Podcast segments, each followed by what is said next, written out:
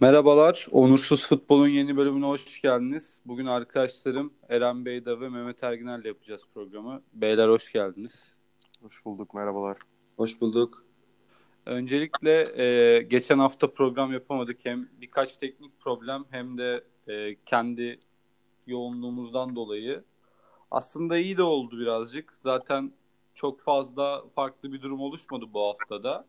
E, liglerin bittiği duruma geldik. Öncelikle korona süresince e, liglerin sağlık problemi olmadan tamamlanabilmesi en önemli gelişmeydi bence. Onun dışında da zaten ligin gidişatı belli bir raya oturmuştu ve Başakşehir hak ettiği bir şampiyonluğu elde etmiş oldu.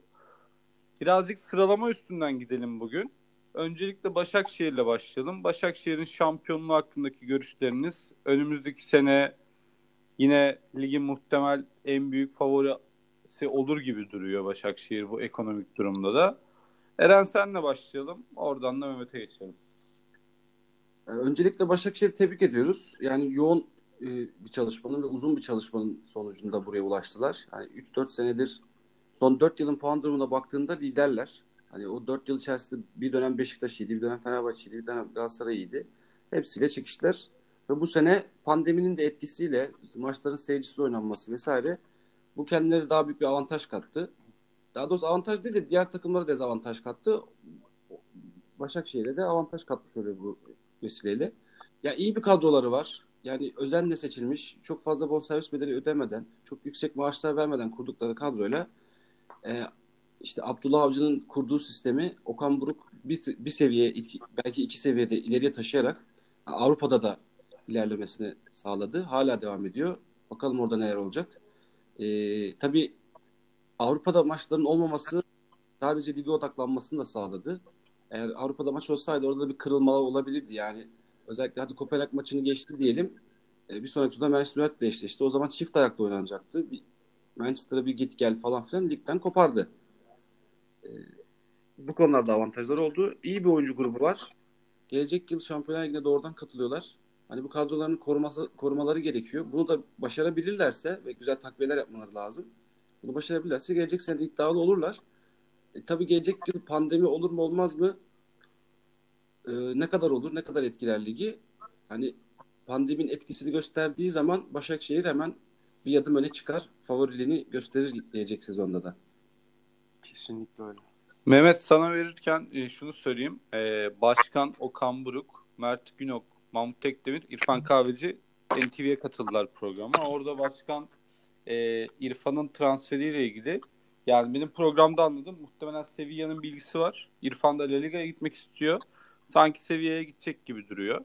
Hani Eren'in de dediği e, yerden alayım. Başakşehir'in seneye Şampiyonlar Ligi ile ligi beraber götürebilmesi için sence hangi pozisyonlara takviye yapması, iyileştirme yapması gerekiyor? Ayrıca şampiyonluk hakkında da görüşlerini eklersin. Abi tabii e, Başakşehir şampiyonluğundan ötürü kutluyoruz. E, güzel bir başarı yakaladılar. E, ama tabii Şampiyonlar Ligi'nde soruna cevap verecek olursak e, yani Şampiyonlar Ligi'nde baş edebilmek, e, bir oyun ortaya koyabilmek için kadrosunu e, güçlendirmesi gerekiyor. E, elinde tabii önemli Türkler de var. Bana göre bunları koruması gerekiyor. İrfan Can Kahveci gibi, Mahmut Tekdemir gibi e, bunları kaybetmemesi gerekiyor. Kaybederse e, orta sahaya ciddi e, takviye yapması gerekecek e, görünüyor. Visca'yı e, şampiyon olamasalardı bence ellerinde tutamayacaklardı. Visca bu sene ayrılacaktı hatta bence Fenerbahçe'ye gelecekti. Ama Visca'da 13 yılın e, emeğini, kaptanlığını e, şampiyonlukla aldı ve bu sene Şampiyonlar Ligi'nde boy gösterecektir. Ayrılmayacaktır. Ama Başakşehir'in bir kanat iyi bir kanat oyuncusuna daha ihtiyacı olduğunu e, düşünüyorum. E, bir de tabii bence çok sağlam bir e, fuleli bir forvet almaları gerekiyor diye düşünüyorum. Bu noktada e, yani İrfan'ın gittiği durumda dediğin gibi katılıyorum sana. Orta sahaya bir ekleme yapmaları gerekecek. Hani birazcık Berkay'ı yetiştirmeye çalışıyordu Okan Buruk ama tabii o seviyelerde beklenti Şampiyonlar Ligi'nde ağır skorlar almaması tabii ki Başakşehir'den kimse gruptan çıkma gibi bir şey ilk sene beklemeyecektir. Yani üçüncülük için e, çekişmeci ol, olması bile Başakşehir için yeterli olacaktır. Tabii takımın şampiyonluk geliri ardından Şampiyonlar Ligi geliriyle bence transferde de biraz para harcamasını bekliyorum Başakşehir'in. E, Şampiyonlar Ligi oynayacak olması da gayet cezbedici. Bakalım bekleyip göreceğiz. E, şu avantajları da var. Diğer takımların hepsinin 8-10 tane oyuncu alacağını düşünüyorum ben bu sene. Kesinlikle. Özellikle 3 büyüklerin. Ama Başakşehir'de bu sayının 4-5'i geçmeyeceğini düşünüyorum. Gidenler gidenlerin sayısı eğer çok fazla olmazsa bekleyip görelim. Tekrardan tebrik ederim Başakşehir'i. Buradan Trabzon'a geçelim. Ya, Trabzonspor inanılmaz ivme kaybederek e, Hüseyin Çimşir'in zamanla eriyerek bitmesi ve sonunda da kendi istifasıyla son bulduğu durum. Açıkçası yani bu şans bir daha ele gelir mi Trabzon için? 10 sene sonra evet. Tek rakip olarak Başakşehir'le yarıştı. Hani bilemiyorum. Baya elden kaçmış bir şampiyonluk olarak görüyorum ve kırılma anı da senin programda tepki verdiğim Bakasteas'ın golü ve Alanya'nın orada başlattığı kıvılcım tekrardan orada çıkan olaylar vesaire derken başkanla beraber başladı ve takım dağıldı. Ne düşünüyorsun Mehmet? Oradan da Eren'le devam edelim. Abi e, yani yönetimin aslında başarılı giden bir Ünal Karaman'la ters düşüp yollarını ayırmasıyla başladı bence her şey. E, Hüseyin Hoca geldikten sonra e, yani iyi dönem de geçirdiler aslında. Kötü değillerdi. Ama dediğin gibi bir kırılma anı oluştu. Ve ondan sonra e, Trabzonspor e, çok e, ince bir yapıya sahip olmaya başladı. Kırılgan bir takım olmaya başladı. Ben bir de e, Trabzonspor'un e, kadrosundaki oyuncuların şampiyonluk yükünü kaldıramadığını, taşıyamadığını da düşü, düşünüyorum. E, o baskıyı şey yapamadılar. E, yürekleriyle alamadılar yani. E, topu göğüslerinde e, durduramadılar. E, Hüseyin olsun, Abdülkadir olsun, hem parmak hem ömür. E bunlar çok genç oyuncular. Kaleci mesela. Kalecinin yaptığı geçen haftaki hatalar hiç Uğurcan'a yakışmayacak hatalar. Ama işte e, o baskıyı kaldıramadılar ve e, kötü sonuçlar almaya devam ettiler. E, tabii ama inanılmaz bir forvet kazandılar. Sörlot bu seneye damgasını vurdu. Sezonun e, Trabzon adına oyuncusu. E, ama bu şans bir daha gelir mi? 10 sene sonra. 10 senede bir şampiyonluğa oynuyor Trabzon. 10 sene sonra tekrardan gelecektir. E, önümüzdeki sene de korurlarsa kadrolarını yine şampiyonluğa oynarlar mı? Yine oynayabilirler ama yine sonunu getiremezler diye düşünüyorum. E, bu yapıyı Abdullah Avcı doğru bir tercih olacaktır Trabzon için eğer sabredebilirse ki ben sabredemeyeceğini düşünüyorum. E, bu oyuncu grubuyla birkaç sene içerisinde tutabilirse başarıyı yakalar diye düşünüyorum ama. Ya bu noktada Eren'e vermeden bir iki sorum olacak. Öyle vereyim Eren'e.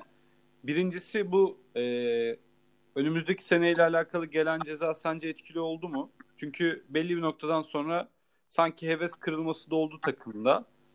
E, bir diğeri de hani Mehmet Hoca ile ilgili birazcık zaten hafta içinde kendi aramızda konuştuğumuz Abdullah Avcı ismini duyduğu yerlerden söylemiştim. Basında da çıktı epey. Hani hoca tercihi nasıl olmalı? Mesela bana bu takım için Abdullah Avcı çok güzel pas oyunu, top tutma oyunu oynatabilecek bir hoca gibi geliyor. Özellikle Sörlot tarzı bir forvet tam Abdullah Avcı'nın istediği ilk bu Başakşehir'de parlarken Mehmet Battalı biçtiği rollerle uyuşuyor gibi. Hani bu iki konu hakkındaki evet. görüşlerin artı Trabzon'un sezonu ile ilgili görüşlerini alalım. Ee, abi yani Abdullah Avcı dediğim gibi Trabzon için çok doğru bir tercih olacaktır. Sörlot da tam onun e, kalemi. Abdullah Avcı dediğin gibi ne takımlarla dönüp baktığımızda ne oyuncularla bu sistemi oturttu. E, yani Trabzon pas oyununu Abdullah Avcı'nın oynatmaya çalıştığı oyunu e, iyi bir şekilde oynayacaktır diye tahmin ediyorum. E, kesinlikle Abdullah Avcı olmalı Trabzon'un hocası. E, düşüşle ilgili de e, yani işte düşüncelerim onun gibi. Anlattığım gibi biraz önceki gibi. Yani oyuncular kaldıramadılar. E, Sosa önderliğinde de olsa e, yetmedi galiba. Avrupa etkiledi konusunu da cevaplayayım hemen. Ağoğlu mutlaka zaten kendine çok güvenerek anlatıyordu. E, her katıldığı programda. Biz ceza almayacağız, bunu kaldıracağız. İşte federasyonun açıklaması, Trabzon'un yanındayız. Ya mutlaka oyunculara bunu e, geçirmiştir diye tahmin ediyorum. E, siz motivasyonunuzu bozmayın, devam edelim, biz bu cezayı kaldıracağız diye. Ben o noktada oyuncuların etkilendiğini etkilendiğini kendi adıma düşünmüyorum abi. Eren senin görüşlerini alalım. Ben de aynı şekilde yani Avrupa'ya gidememelerinin e, çok büyük bir e, kayba uğrattığını düşünmüyorum. Çünkü 30 yılı aşkındır e, şampiyon olamamış bir takım var ortada. Hani yani bırak Avrupa'ya önemli olan şampiyonluk kupasını kaldırmaktı. Yani o, o heyecanı, o keyfi yaşamaktı. Ama işte takımda hiç şampiyonluk yaşayan bir e, öyle o takımda şampiyonluk yaşayan birisi olmadığı için ki şampiyonluğa en çok yaklaştığı dönemlerde Ünal Karaman gibi bir liderin olması, Trabzon taraftarıyla birlikte bir uyum sağlaması, takımı bu şekilde liderlik etmesi, hakkı olana formayı vermesi ismine bakmadan güzel bir birliktelik olmuştu ama maalesef yönetim böyle şeyler oluyor Türk futbolunda. Yani kimler kimler benzer sorunlar yaşadı. Fatih Terim de Ünal Aysal'la benzer problemi yaşamıştı. Bu da öyle bir şey. Yani bu noktadaki hata şu Trabzon ya madem iyi bir hocayı koyuyorsun saha içerisinde elinden geleni yapan yani 1-0 2-0 geriye düşse reaksiyon veren bir takım halinde, halinde bir takım varken Ünal Karaman gibi hocayı kovup yerine daha iyisini getireceksin abi. Yani yerine onun yardımcısını falan filan ben sezona buna devam ederim. Takımım zaten iyi deyip gereksiz bir özgüvene kapılmayacaksın. Bunu Aziz Yıldırım da yapmıştı. Yani hocayı kovup e, Ersun hocayı kovup yardımcısı İsmail Kartal'a devam etmişti. Yani İsmail Kartal kötü bir hoca mıydı? Hayır. Ama yani sonuçta futbolcuların algısı o yardımcı hocayken bir numaralı adam pozisyona geçiyor. Bunu çok etkili olmaz. Yani daha güzel bir hamle yapması gerekiyordu. Bence şampiyonluğu orada kaybettiler. Ne Denizli maçı ne Alanya maçı da orada kaybettiler. Hatta bu programı ilk yaptığımızda söylemiştim Hüseyin Çimşir sezon sonunu görmez diye. E, nitekim de öyle oldu. E, Abdullah Avcı e, konusuna gelirsek e, evet Trabzon güzel bir takım var ama Abdullah Avcı'nın kafasındaki sisteme çok uygun değil. Ben Uğurcan ve Sörlot'un gelecek yıl kalacağını düşünmüyorum.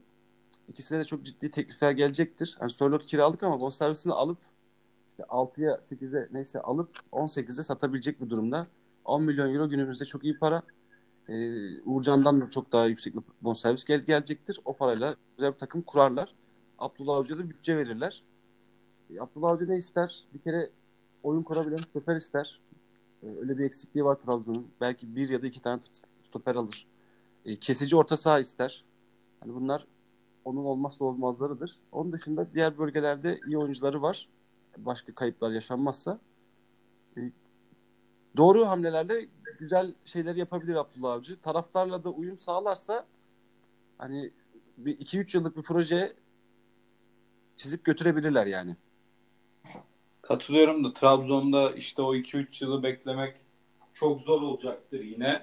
Hani hocaya kesinlikle bence Trabzon'da şans verilmesi yanlış değil ama bu seneki kaçan şampiyonluktan sonra seneye de çok fazla sabır gösterileceğini maalesef düşünmüyorum. Zaten sen kadroya nasıl takviyeler yapılması gerektiğini söyledin. Kesinlikle katılıyorum. Hani Uğurcan'la Sörlot'ta giderse Trabzon'un ilk 25-30 hafta takımın en iyi ikisi atıcısı ve tutucusuydu. Ya ikisini birden kaybederlerse toparlaması çok çok güç zaten. Hani Trabzon'un birazcık da ceza e, konusundaki kastan itirazı belli olduktan sonra takımın yapılanmasıyla alakalı olacak gelecek sene. Hani hem fikrim kesinlikle kaçmış bir şampiyonluk var bu sene. Ki Başakşehir'in eğer Avrupa gitgelli pandemisiz ortamı devam etseydi ya daha avantajlı olacaktı Trabzon. Tabii o durumda başka takımlar da denkleme girebilirdi ama Trabzon için kayıp bir sene. Birazcık psikolojiyi kötü etkileyen bir sene olacak. Aslında şunu da konuşmuştuk. Ya sene başında kimse bu takımın şampiyon olmasını beklemiyordu. Evet. Ama sezon içinde gelişti durumlar. Hani sene başındaki hevese bakar yani duruma bakarsan Trabzon için ikincilik başarılı ama yoldayken ikincilik başarısı daha döndü. Hani bunun çok e, etkisi altında kalmadan daha üstüne koyarak gidecek bir ortam var. Bunu da yapabileceklerini düşünüyorum. Ağoğlu bu konuda birazcık tedbirli ama işte şehir medyası Trabzon'un iktidar tarafı nasıl dayanabilecek bu duruma, sabır durumuna onu bekleyip göreceğiz. Buradan üçüncüye geçelim. Yani Sergen Hoca'yı zaten beklentilerimiz olduğunu söylemiştik. Çok da Beşiktaş konusunu yine uzun tutmayacağım.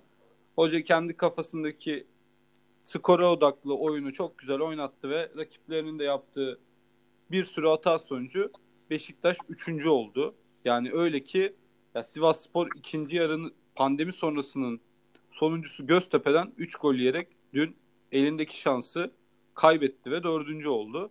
Hani Beşiktaş için Trabzon'da ceza alırsa bir Şampiyonlar Ligi elemesi oynamak bile motivasyondur. Kesinlikle şans olduğunu düşünmüyorum bu arada. Kuradan bağımsız. Kim gelirse gelsin.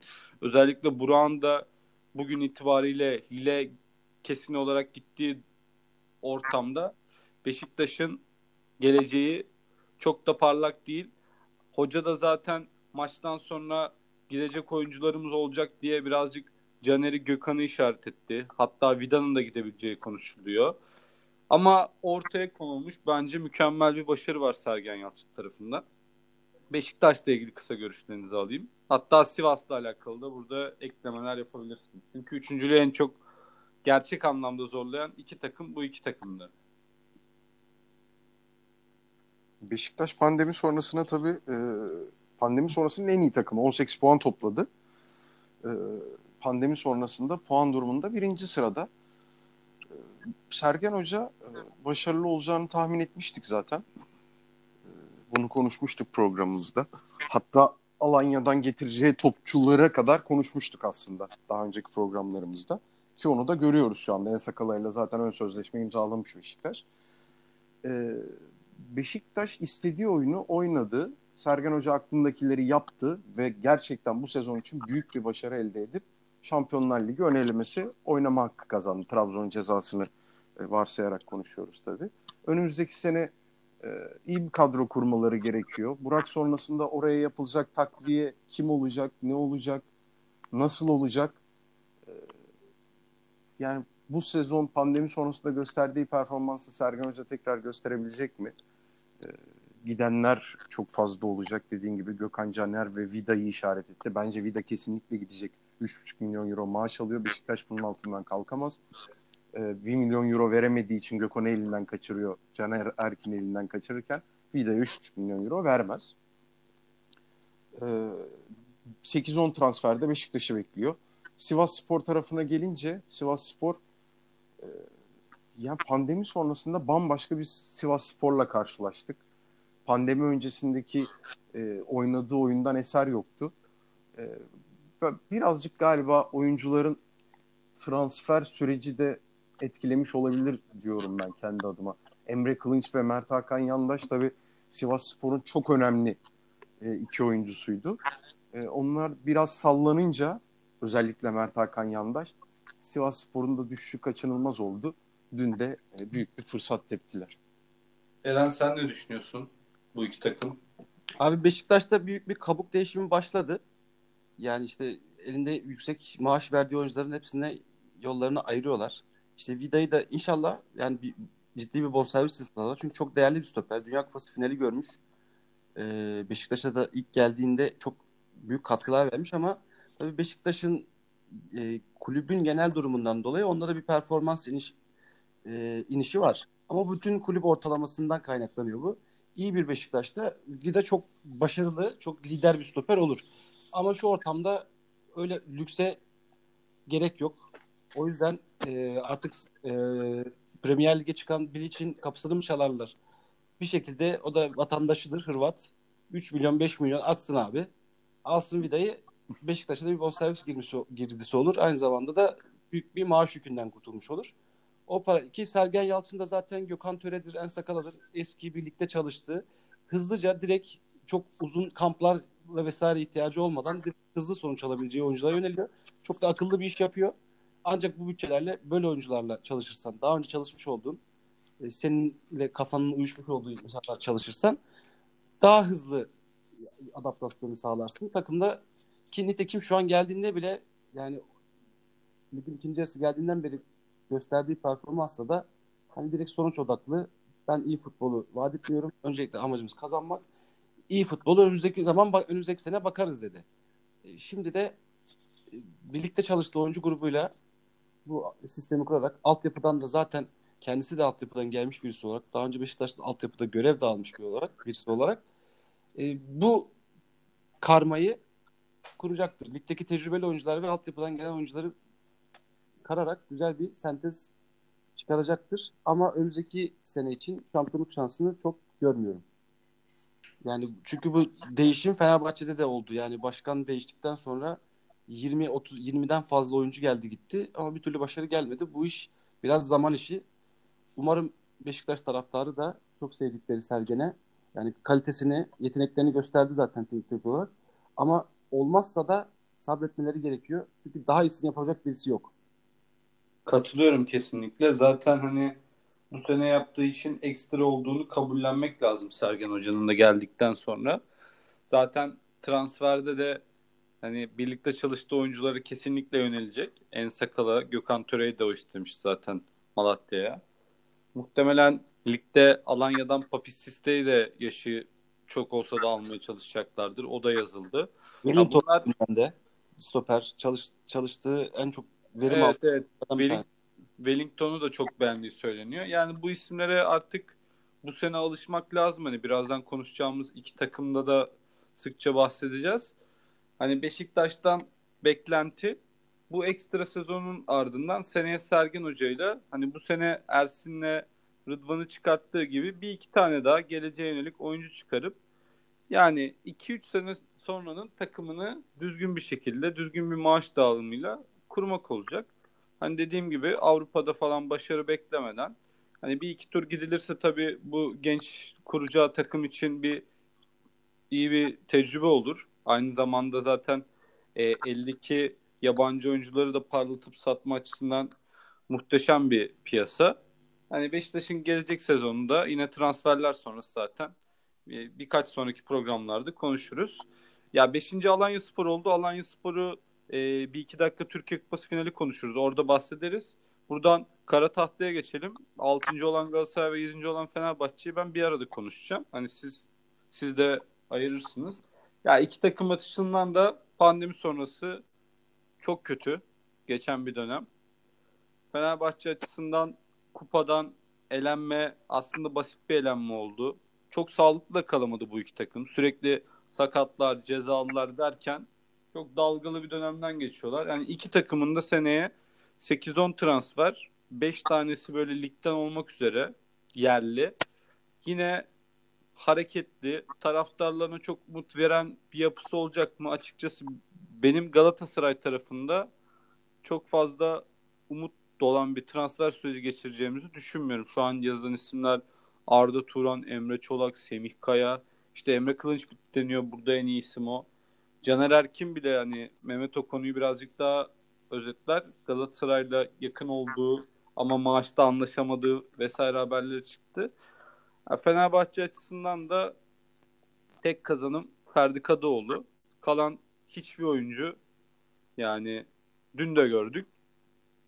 Takımda pek bir kıpırdanma olacak gibi durmuyor. Emre de herhalde emekli oldu karar değiştirmezse. Hani iki takımın geleceği de birbirinden daha karanlık duruyor. Artık son zarlarını atacak Fenerbahçe. Galatasaray'ın bence bunun için bir senesi daha var. Ama Galatasaray'da yakın zamanda bir SMS kampanyası bekliyorum. Hani iki takım hakkında görüşlerinizi alayım. Eren senle başlayalım bu sefer. Galatasaray'dan başlayacak olursam pandemi sonrasındaki çöküş yani e, yaşanan krizlerden ötürü saha içine odaklanamadılar. Yani hem e, iskeletleri bozuldu, kaleci Muslera'nın e, et, olmam, olmayışı, diğer stoperlerdeki oyuncuların sakatlığı, eksikliği sürekli bir eksik sakatlıktan dolayı artık sahada performansını gösteremediler. Başkanın durumu, Fatih Terim'in Abdurrahim Albayrak'ın koronaya yakalanması vesaire. Yani bunlar kolay yutulur şeyler değil. O yüzden bir e, Galatasaray'ın pandemi sonraki performansı gerçek bir Galatasaray değildi. Yani burada bir sahte bir Galatasaray görmüş olduk. O yüzden yeni sezonda işler farklı olacak. Fatih Terim olduğu sürece her zaman e, zaten amacım da o dedi yani. Oyuncu grubumuz kim olursa olsun, sonuç ne olursa olsun her zaman Galatasaray yenebilir. Bu maçı çevirebilir. Bu imajı veren bir takım yaratmak istiyorum dedi. Oyuncu grubun kim olduğu önemi yok dedi. Ben bu felsefeye oturtmaya devam edeceğim dedi. Yine öyle olacaktır. Yine yani tabii ki yabancı sınırının olması, ekonomik durumların kötüye gitmesi falan filan e, biraz daha farklı özellikle yerel Süper Lig'de tecrübelenmiş oyunculara yönelim olacaktır. Geçen seneden başlamıştı zaten operasyon. Adem Büyük e, vesaire gibi.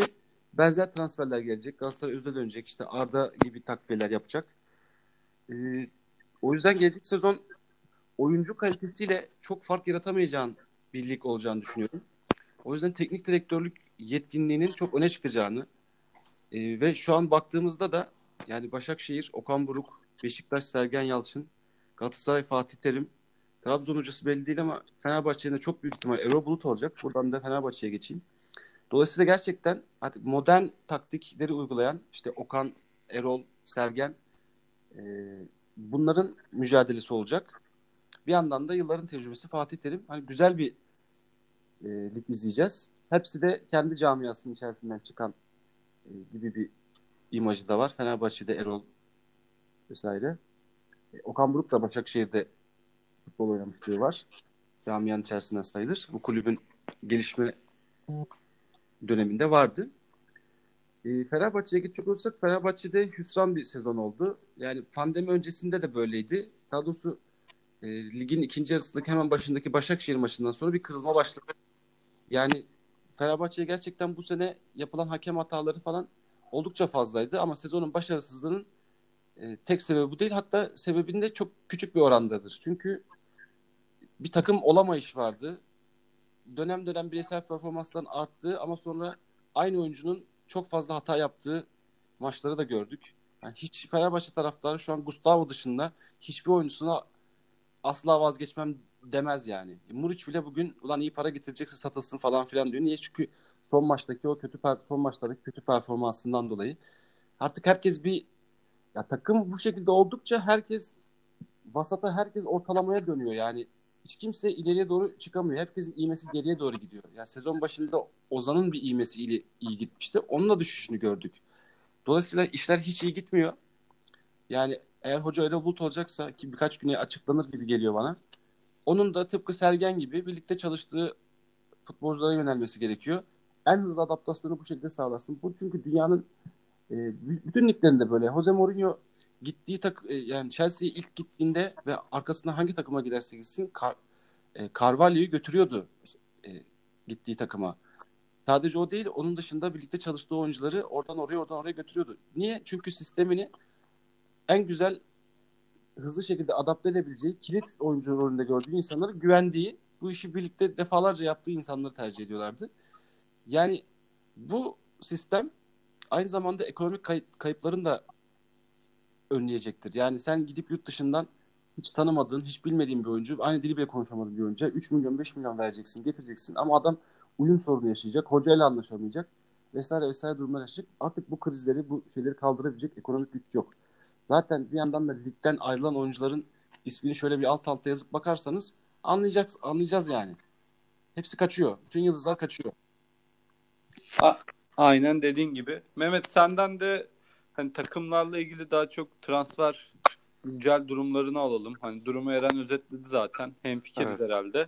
Aynen Senden öyle. daha transfer e, güncellemesi alalım e, işte Eren Mourinho Carvalho örneğini verince aklıma Ziya Doğan'ın her gittiği takımı orta sahaya mutlaka Ayman'ı alması geldi. E, Ziya Hoca da Ayman'dan ayrılamazdı. Doğru. Ya aslında bu çok eleştirildi ama gerçekten Trabzon'u şampiyonluğa en çok yaklaştıranlardan bir tanesi Ziya Doğan'dı. Doğru. Unutmamak gerekiyor. Evet aynen öyle. Ee, tabii Galatasaray, Fenerbahçe ve Beşiktaş için e, çok transferin olacağı bir sezon bizleri bekliyor. Ee, Eren'in de söylediği gibi hızlı adapte olabilecek, adaptasyon problemi olmayacak, e, uygun fiyatlara oynayacak, oyuncu gruplarıyla çalışmaya çalışacak yönetimler. E bunlar da ısıtıp ısıtıp tekrardan işte Arda Turanlar, Gökhan Töreler, Gökhan Gönüller, Canerler e, tekrardan gündeme gelecek. E, Fenerbahçe Gökhan Gönül'le e, zaten anlaştı. E, Caner'le de aslında anlaşmıştı. E, ama Caner'in e, Mert Hakan Yandaş transferi sonrasında e, parasıyla ilgili bir e, sıkıntısı olmuş galiba. Ben niye bu kadar az oynuyorum madem ki bu paralar verilebiliyor diye. E, Galatasaray eğer e, 1.2 milyon euroyu verirse e, Caner Erkin Galatasaray'a gidecek ama Galatasaray'ın da vereceğini paraları zannetmiyorum. Bir tek Başakşehir verebilir Caner'i istiyorsa. O alabilir. Ya Bel, da belki daha Kli- düşük paralara oynayacak. Caner konusunda eğer klişi kalmazsa ki Göksel Başkan tutmaya çalışacağız dedi. Belki o zaman Caner'e yönelebilirler. Bana da öyle geliyor. Sen deyince o geldi aklıma. Devam edebilirsin abi. Ben- Bence Klişeyi Yani- alırlarsa Hasan Ali'yi Hasan Ali onu yedekleyeceklerini düşünüyorum. Daha da mantıklı olur onlar için. Onu söyledi dün programda zaten. Hasan Ali ile ilgileniyor musunuz diye sordular. Hani klişi kalırsa gelecek olan oyuncu arkasına gelir dedi Hı hı. baş, başkan. Okan Hoca demeden dedi bunu yani. Okan Hoca da yanında oturuyor. Bunu gayet dedi yani. bunların planlamasını tabii ki de Okan Hoca ile oturup çoktan yapmışlardır zaten. Başkan ona Kesin- dayanarak söylüyordu. Kesinlikle katılıyorum abi. E, bence zaten şu anda birçok transfer de e, yapılmıştır, bitme aşamasına gelmiştir. Yani öyle bir süreçten geçtik ki bunları bitirebileceğimiz, planlayabileceğimiz çok zaman oldu. Fatih Hocam e, dün yine e, isyan bayrağını çekerek kapattı sezonu.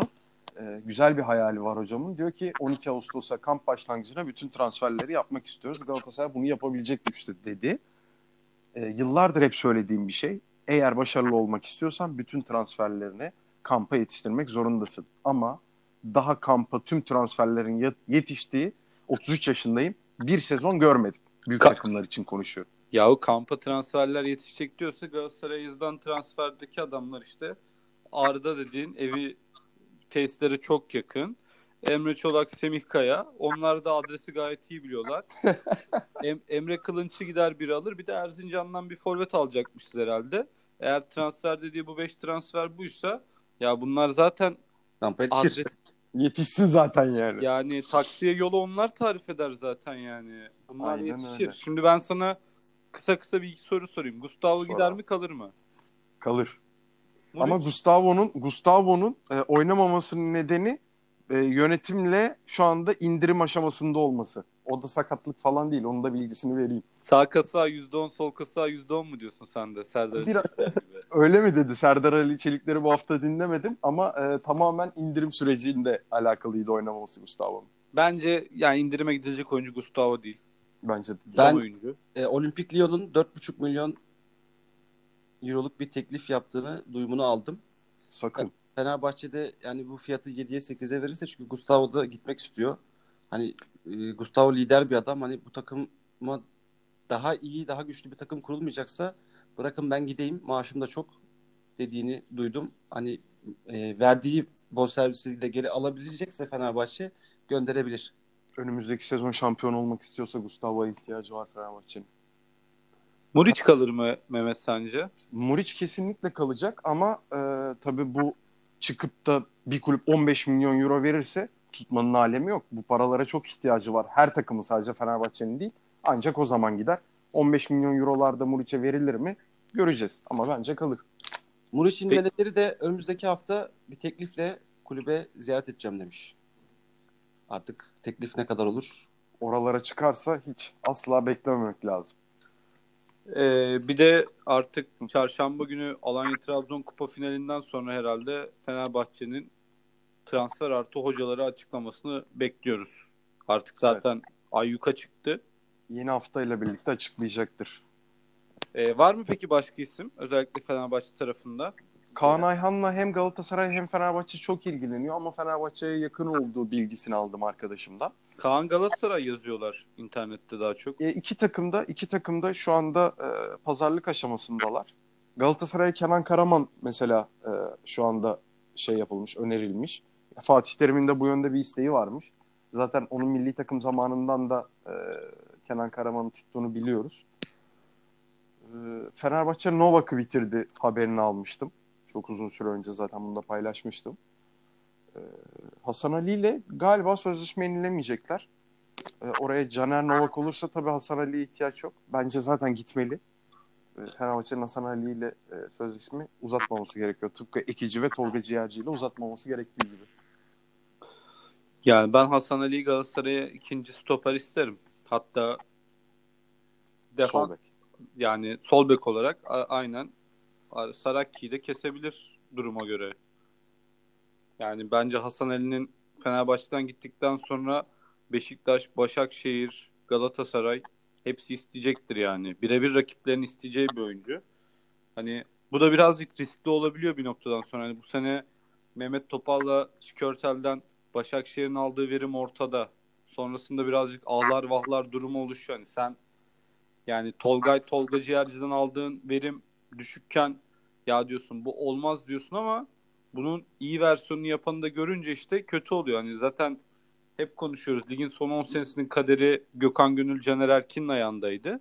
Fenerbahçe son kumarında yine aynı ikiliyle deneyecek. Hani bekleyip göreceğiz zaten. Hani bu hafta ligler bitimindeki son programı yapıyoruz.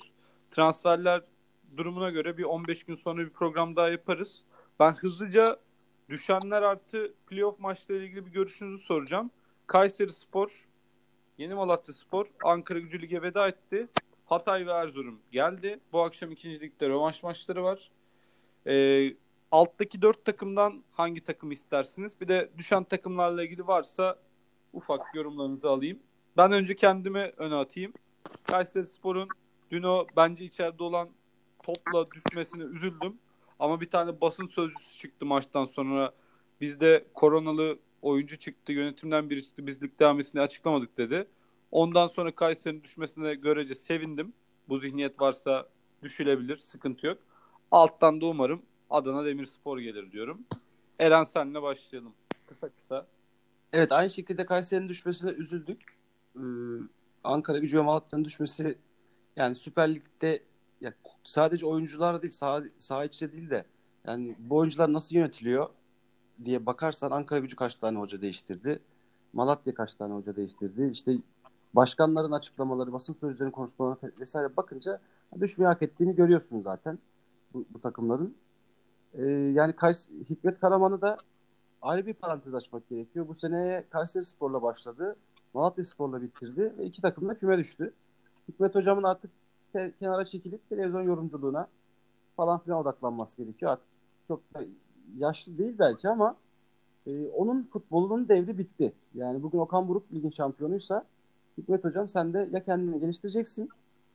Hala Arsene Wenger'e nasıl çıkar takımını ben nasıl yendim diye bu hikayeleri anlatmayacaksın sağda solda. Ya da bu tarz kahve muhabbetlerinde döneceksen senin yerin televizyon.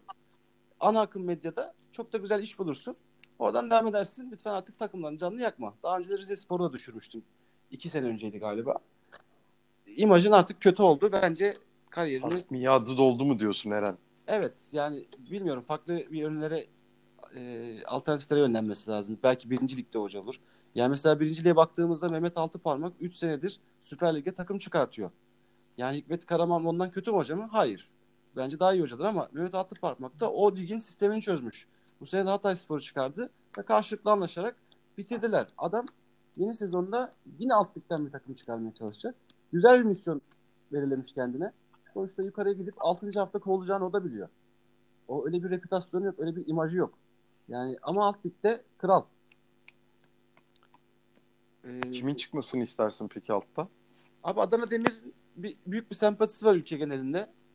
Ee, işçi takım olması, e, renkleri olsun, şeyler oynadığı futbol özellikle bu sene de oynadığı futbolla tam böyle Türk tipi gol atan, çok atan, çok yiyen bir tipi var. Ligin en çok da gol atan takımı. İlk maçta da bir 0-0 bitti. İkinci maçı evinde gol atacaktır. Ama Bursa'da da İrfan Hoca sağlam oynuyor. Gol yememeden oynuyor.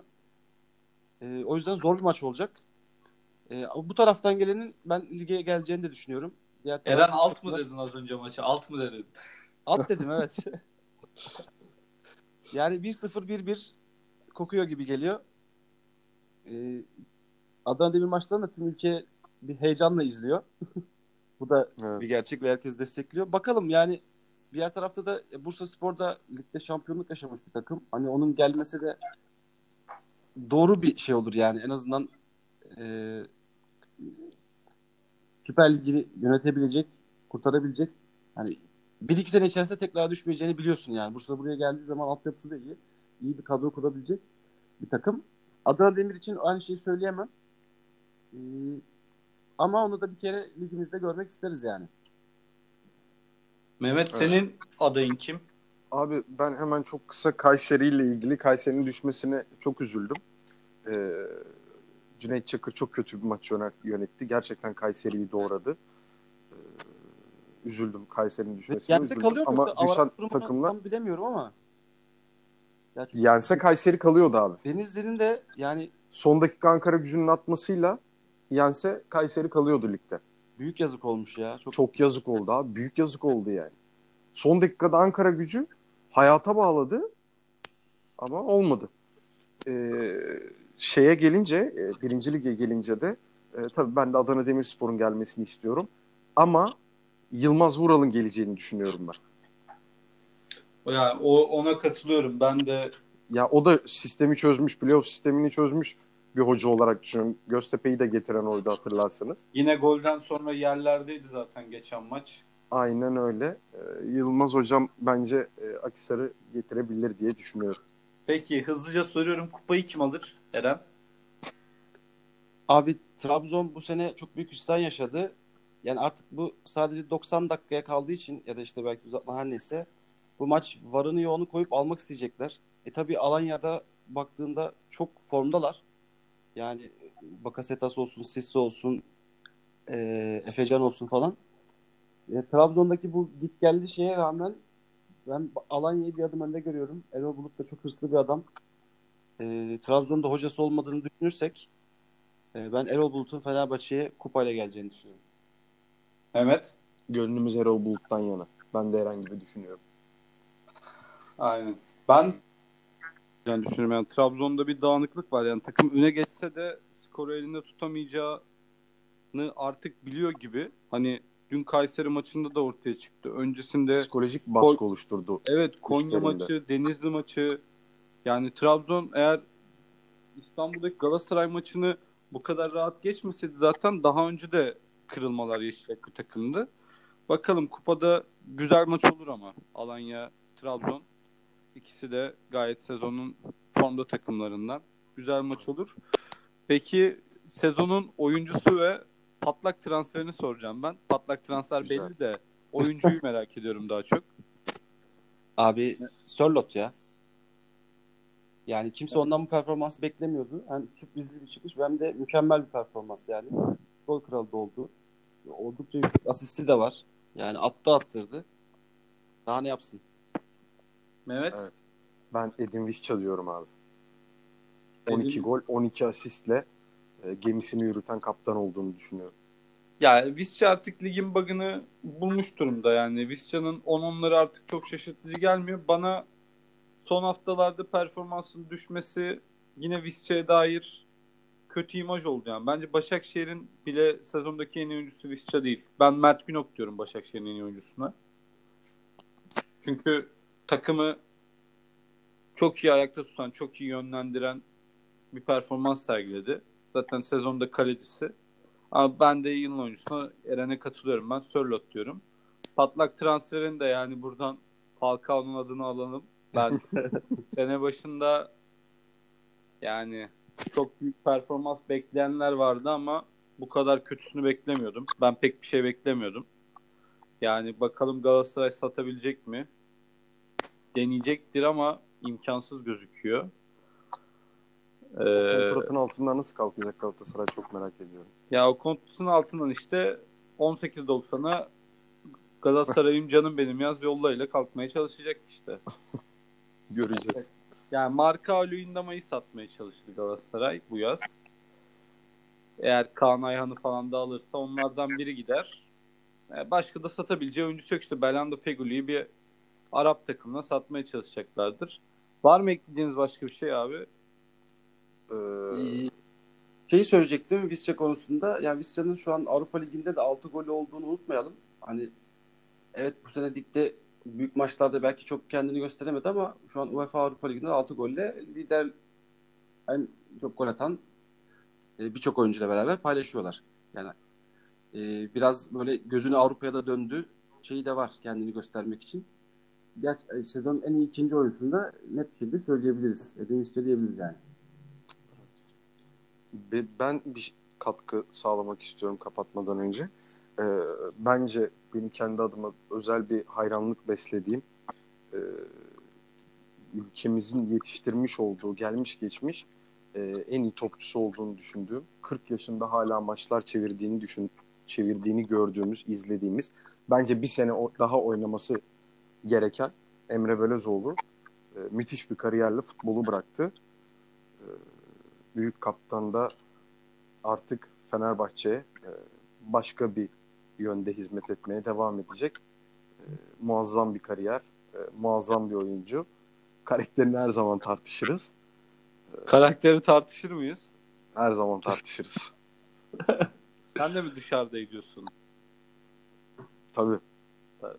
Yani s- sıkıntılı. Saha içi her zaman sıkıntılı. Kimse zaten bunu inkar edemez. Kendi de ortaya koyuyor bunu. Ee, ama büyük bir oyuncuydu. Bırakmasını e, üzüldüm. Yani ben Emre'nin bırakmasını sevinenlerdenim. Sana katılıyorum yani. Saha içinde oynayacak futbol enerjisi, bilgisi bir 25-30 dakikalık kondisyonu var da yani maç içinde bu kadar son 2-3 senede bağıran çağıran hakemden daha çok maçı yönetmeye çalışan yani Emre'yi izlerken yeteneklerinden daha çok tavırlarını izlemeye başladığım durumdayım son 2-3 sene özelinde. Yoksa yeteneği konusunda diyecek bir şeyim yok.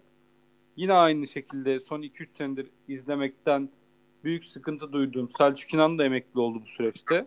Ona da kariyerinde başarılar diliyorum ama çok iyi bir kariyer planlaması olmadığını Fatih Terim'in yanında çalışmaya başlayarak gösterecek muhtemelen. Hoca yanımda olacak dedi. Yani ben anlamıyorum bu oyuncular neden bir gidip alt liglerde başlamaz ya da alt takımlarda başlamaz. Hemen en üst title'lar Galatasaray yardımcı hocalığı ya da Fenerbahçe sportif direktörlüğü. Ya ben ikisinde başarılı olacağını düşünmüyorum yeni görevlerinde. Emre çok fazla transfer bitirecektir ama sezon içinde kırılmalar yaşayacağını düşünüyorum. Yani hayırlı olsun. Ben Emre'yi izlemeyeceğim için mutluyum ama sağ dışında da bizi yeteri kadar rahatsız edecektir seneye. Yani ceza falan alacağı ortamlar oluşacaktır yine demeçleriyle. Bakalım bekleyip göreceğiz. Evet Emre yani yeni görevine odaklanması gerekiyor şu an.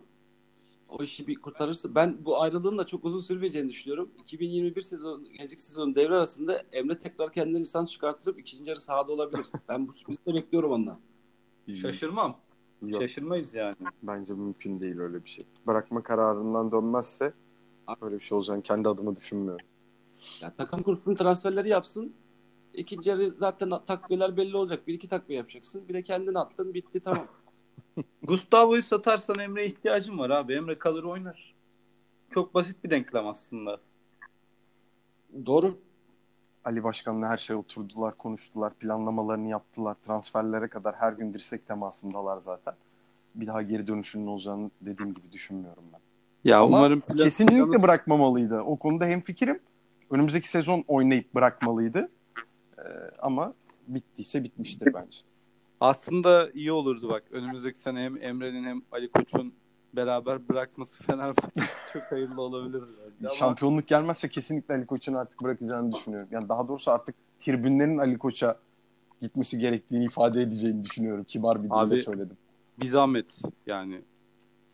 Ya bir, bir zahmet yani. En az ya nasıl bırakmaz biliyor musun? Son 2-3 haftada böyle bir şampiyonluk kaybedilirse e, işte klasik Türkiye hakemler makemler devreye girer. İnsanların içinde gönüllerin şampiyonu Fenerbahçe bırakabilirse bırakmaz. Ama onun dışında herhangi bir sonuçta ben de bırakacağını, dayanamayacağını düşünüyorum. Evet, Beyler- sezon gidişatı belirleyecektir. Aynen. Bir 10 10-15 gün sonra transferler sonrasında bir program daha yaparız. Olmadı biraz uzun bir ara verebiliriz. Yeni sezonda görüşmek üzere diyelim buradan dinleyicilerimize de. Ağzınıza sağlık. İkinize de e, iyi haftalar diliyorum. Görüşmek üzere. Ağzınıza sağlık. Teşekkürler. Teşekkürler. Görüşmek üzere. Herkese iyi bayramlar şimdiden.